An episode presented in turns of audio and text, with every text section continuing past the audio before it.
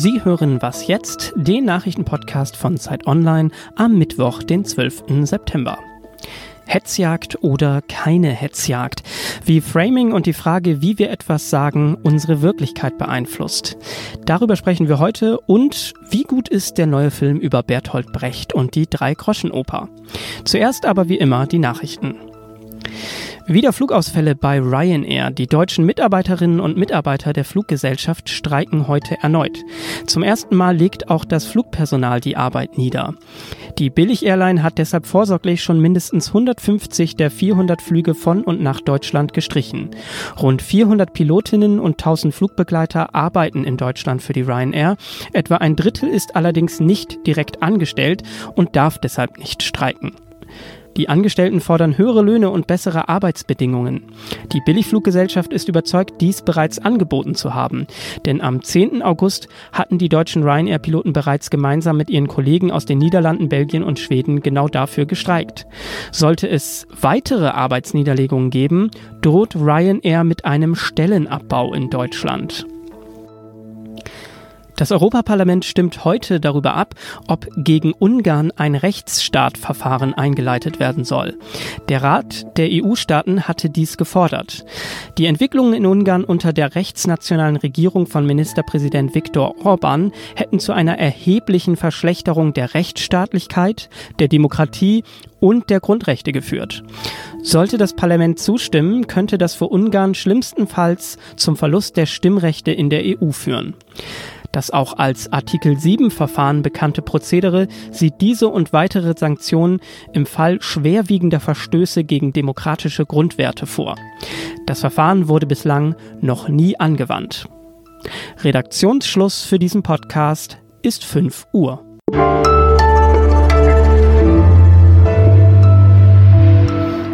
Heute mit Sven Stockram. Hallo an diesem Mittwoch. Hetzjagd oder nicht? Das scheint dieser Tage vor allem für Hans-Georg Maaßen eine entscheidende Frage zu sein. Es geht um die Deutung der Ereignisse von Chemnitz, wo es zu rechtsradikalen Ausschreitungen gekommen war. Der Präsident des Bundesverfassungsschutzes hatte am Freitag laut eines Berichts der Bild-Zeitung gesagt, ich zitiere, die Skepsis gegenüber den Medienberichten zu rechtsextremistischen Hetzjagden in Chemnitz werden von mir geteilt. Zudem sagte er, es gebe gute Gründe dafür, dass ein Video mit einer Verfolgungsszene gefälscht und zur bewussten Manipulation der Öffentlichkeit in Umlauf gebracht worden sein könnte. Maaßen erhob also schwere Vorwürfe, ohne Belege zu liefern. Nun soll er seine Aussagen relativiert haben. Was aber bleibt, ist die Hetzjagd. Hier soll Maaßen zweifeln, ob so etwas auf dem Video zu sehen sei. Im Studio begrüße ich zwei Journalisten. Einmal die Philosophin Viola Nordsieg und den Sozialwissenschaftler Hussam Hamade. Hallo. Hallo. In einem Essay auf Zeit Online schreiben Sie beide, dass wir gerade erleben, wie die Politik sich in einen Kampf um Deutungen verwandelt. Vielleicht frage ich mal so, welche Rolle spielt es denn, ob von Hetzjagden die Rede ist oder von Menschen, denen nachgesetzt wird, Frau Nordsig? Der Unterschied liegt in meinen Augen darin, dass Nachsetzen in einer gewissen Weise der harmlosere Begriff ist. Also Insgesamt, wir sprechen von Menschenjagd. Wir haben schon ein Framing der Menschenverachtung. Und was umkämpft ist, ist, wie weit wird der Rahmen gesteckt? Also wie verachtend ist es wirklich? Bleiben wir beim Deutungsrahmen, beim Framing. Inwieweit ist es in, gerade in diesen Tagen wichtig, genau darüber zu sprechen? Es scheint so zu sein, dass die Deutungshoheit über Begriffe und über Zustände und naja, über alles eigentlich wesentlich mehr umkämpft ist, als es früher der Fall war. Und deswegen ist es so besonders wichtig, dass man darüber aufklärt, dass es, naja, keine neutralen Fakten gibt.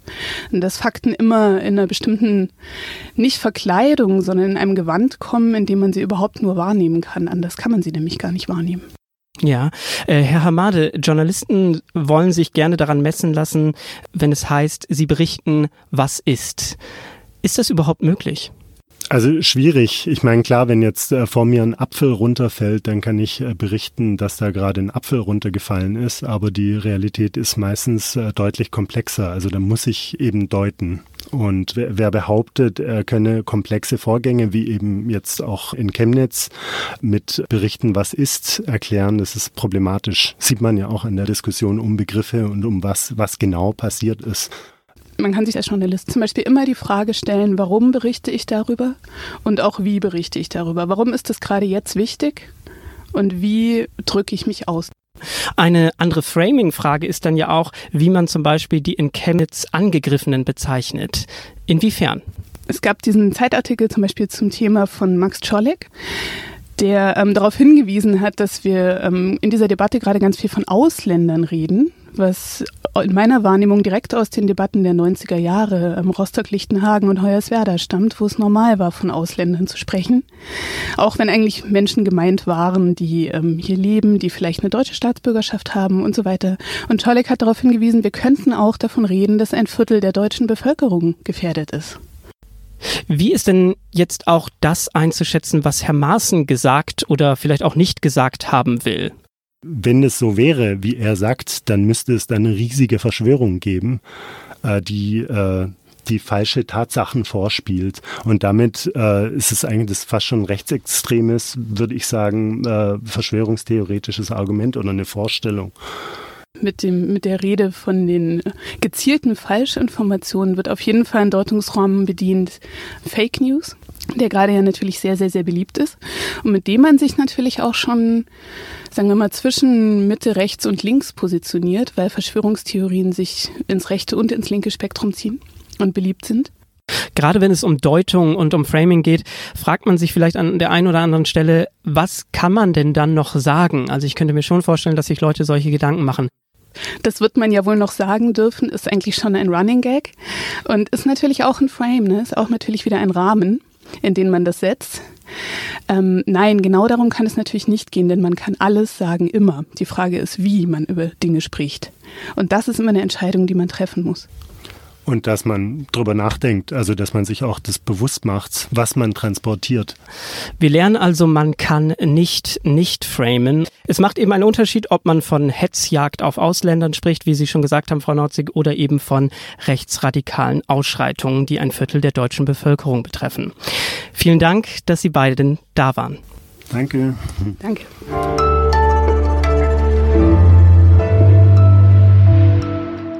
Und sonst so? Das Leben ist wie eine Hühnerleiter. Kurz und besch naja, Sie wissen schon. Das stimmt auch so übrigens nicht, zumindest nicht für uns Europäer und Europäerinnen. Ein neuer Bericht der Weltgesundheitsorganisation zeigt nämlich, den Europäern geht es eigentlich ganz gut. Sie leben immer länger, nämlich im Durchschnitt knapp 77 Jahre lang und sterben immer seltener an Unfällen oder Verletzungen. Das sind doch wirklich mal gute Nachrichten und es bleibt auch so, wenn wir auf diese Dinge achten bitte in Zukunft weniger oder gar nicht rauchen, nicht so viel Alkohol trinken und ja auch grüner und ausgewogener essen. Naja, wie gut, dass wir für unsere Neujahrsvorsätze noch ein paar Monate Zeit haben.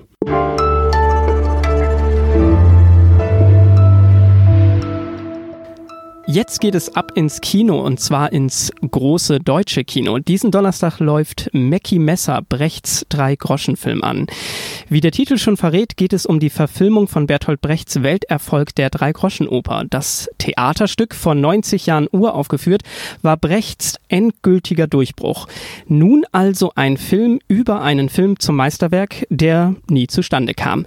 Mit dabei der Schauspieler Lars Eidinger als täuschend echter Bertolt Brecht und weitere Stars wie Hanna Herzsprung und Tobias Moretti. Meine Kollegin und Filmredakteurin bei Zeit Online, Wenke Husmann, hat den Film schon geschaut. Hallo Wenke. Hallo Sven. An einem schönen blauen Sonntag liegt ein toter Mann am Strand. Hafen und man fragt, was ist das für ein Geschrei? Das klingt ja alles fantastisch und sieht auch so aus, wenn man sich allein schon den Trailer anschaut. Das ist doch deutsches Kino der Extraklasse, oder Wenke? Du hast es gerade eben schon so schön in deiner Anmoderation gesagt, ganz großes Kino. Das sieht man in, in, wirklich bis ins Detail. Du hast gesagt, dass der Cast, das ist alles da, was Rang und Namen hat und auch wirklich gut spielen kann. Der Regisseur ist ein ähm, bekannter Brecht-Kenner. Er hat sich lange mit dem epischen Theater auseinandergesetzt. Die CGI ist äh, fantastisch gelöst. All das ist ganz großes Kino. Aber Ich muss leider ein Aber einfügen. Ähm, man sieht es so. Es wirkt sehr gewollt. Das ist leider ein bisschen schade und verringert das Vergnügen. Also vielleicht zu viel gewollt, aber schieben wir das alles mal kurz beiseite. Als Zuschauer, der vielleicht noch nicht so drin ist, worum geht es im Film nochmal? Die Drei-Groschen-Oper war bei ihrer Uraufführung in Berlin ähm, ein Riesenerfolg. Brecht wurde zum Weltstar. Das, der Song Mackie Messer wurde ein Welthit, kann man sagen. Das kommt ja nun auch nicht so oft vor bei den deutschen Exportprodukten. Ähm, und dann gab es ziemlich äh, bald die Idee, diese Oper zu verfilmen äh, für, den, für das neue Medium Film. Brecht hatte daran auch großes Interesse. Es gab aber einen Konflikt ziemlich rasch, weil es einen Drehbuchautor gab, der Brechts Stück für den Film ummodeln wollte, während Brecht äh, darauf bestanden hat, auf seiner künstlerischer Freiheit. Und er wollte es natürlich drastischer geschildert haben, als es dann tatsächlich drei Jahre später auf, im Film zu sehen war. Brecht hat dann einen Zivilprozess angestrengt, den er verloren hat, äh, um für seine künstlerische Freiheit zu kämpfen. Was bleibt denn so nach dem Sehen vom Film hängen? Sehr, sehr gut gewollt. Das ist das, ähm, wie ich das zusammenfassen würde. Ähm, man kann es, es gibt Tanzeinlagen, die sind unfassbar perfekt choreografiert. Die Körper dieser Tänzer sehen aus, als hätten sie äh, lange im Fitnessstudio dafür trainiert. Es ist, ähm, it's too perfect. Und dann ist der liebe Gott böse. Ein bisschen so wirkt es. Es sind alles äh, Original Brecht-Zitate, ähm, die auch, äh, wie Brecht eben geredet hat, sehr schmissig äh, teilweise sind. Aber das wird dann auch im Vorspann ähm, laut eingeblendet, wollte ich sagen. Genau, es wird laut eingeblendet. Und so ist so ein bisschen der Tenor dieses Filmes. Man macht einen intellektuellen Film, einen großen Film, aber das zeigt man auch sehr deutlich. Und das schmälert leider das Vergnügen am Ende. Funktioniert das trotzdem und würdest du eine Empfehlung aussprechen? Es klingt böse, als es ist vielleicht, aber tatsächlich kann ich sagen, ach, so sollte Deutschunterricht sein. Für eine Deutschunterrichtseinheit ist es ein hervorragend, wunderbar multimedialer, äh, multimediales Erlebnis, wo man sehr viele Ebenen besprechen kann im Nachhinein. Äh, das ist es schon. Also Bildungsauftrag in gewisser Weise erfüllt. Danke dir, Wenke. Das hat Spaß gemacht, mit dir zu sprechen. Gerne, Sven. Das war was jetzt für heute. Sie können uns schreiben und loben oder auch meckern unter wasjetzt.zeit.de. Ich wünsche Ihnen noch einen schönen Mittwoch.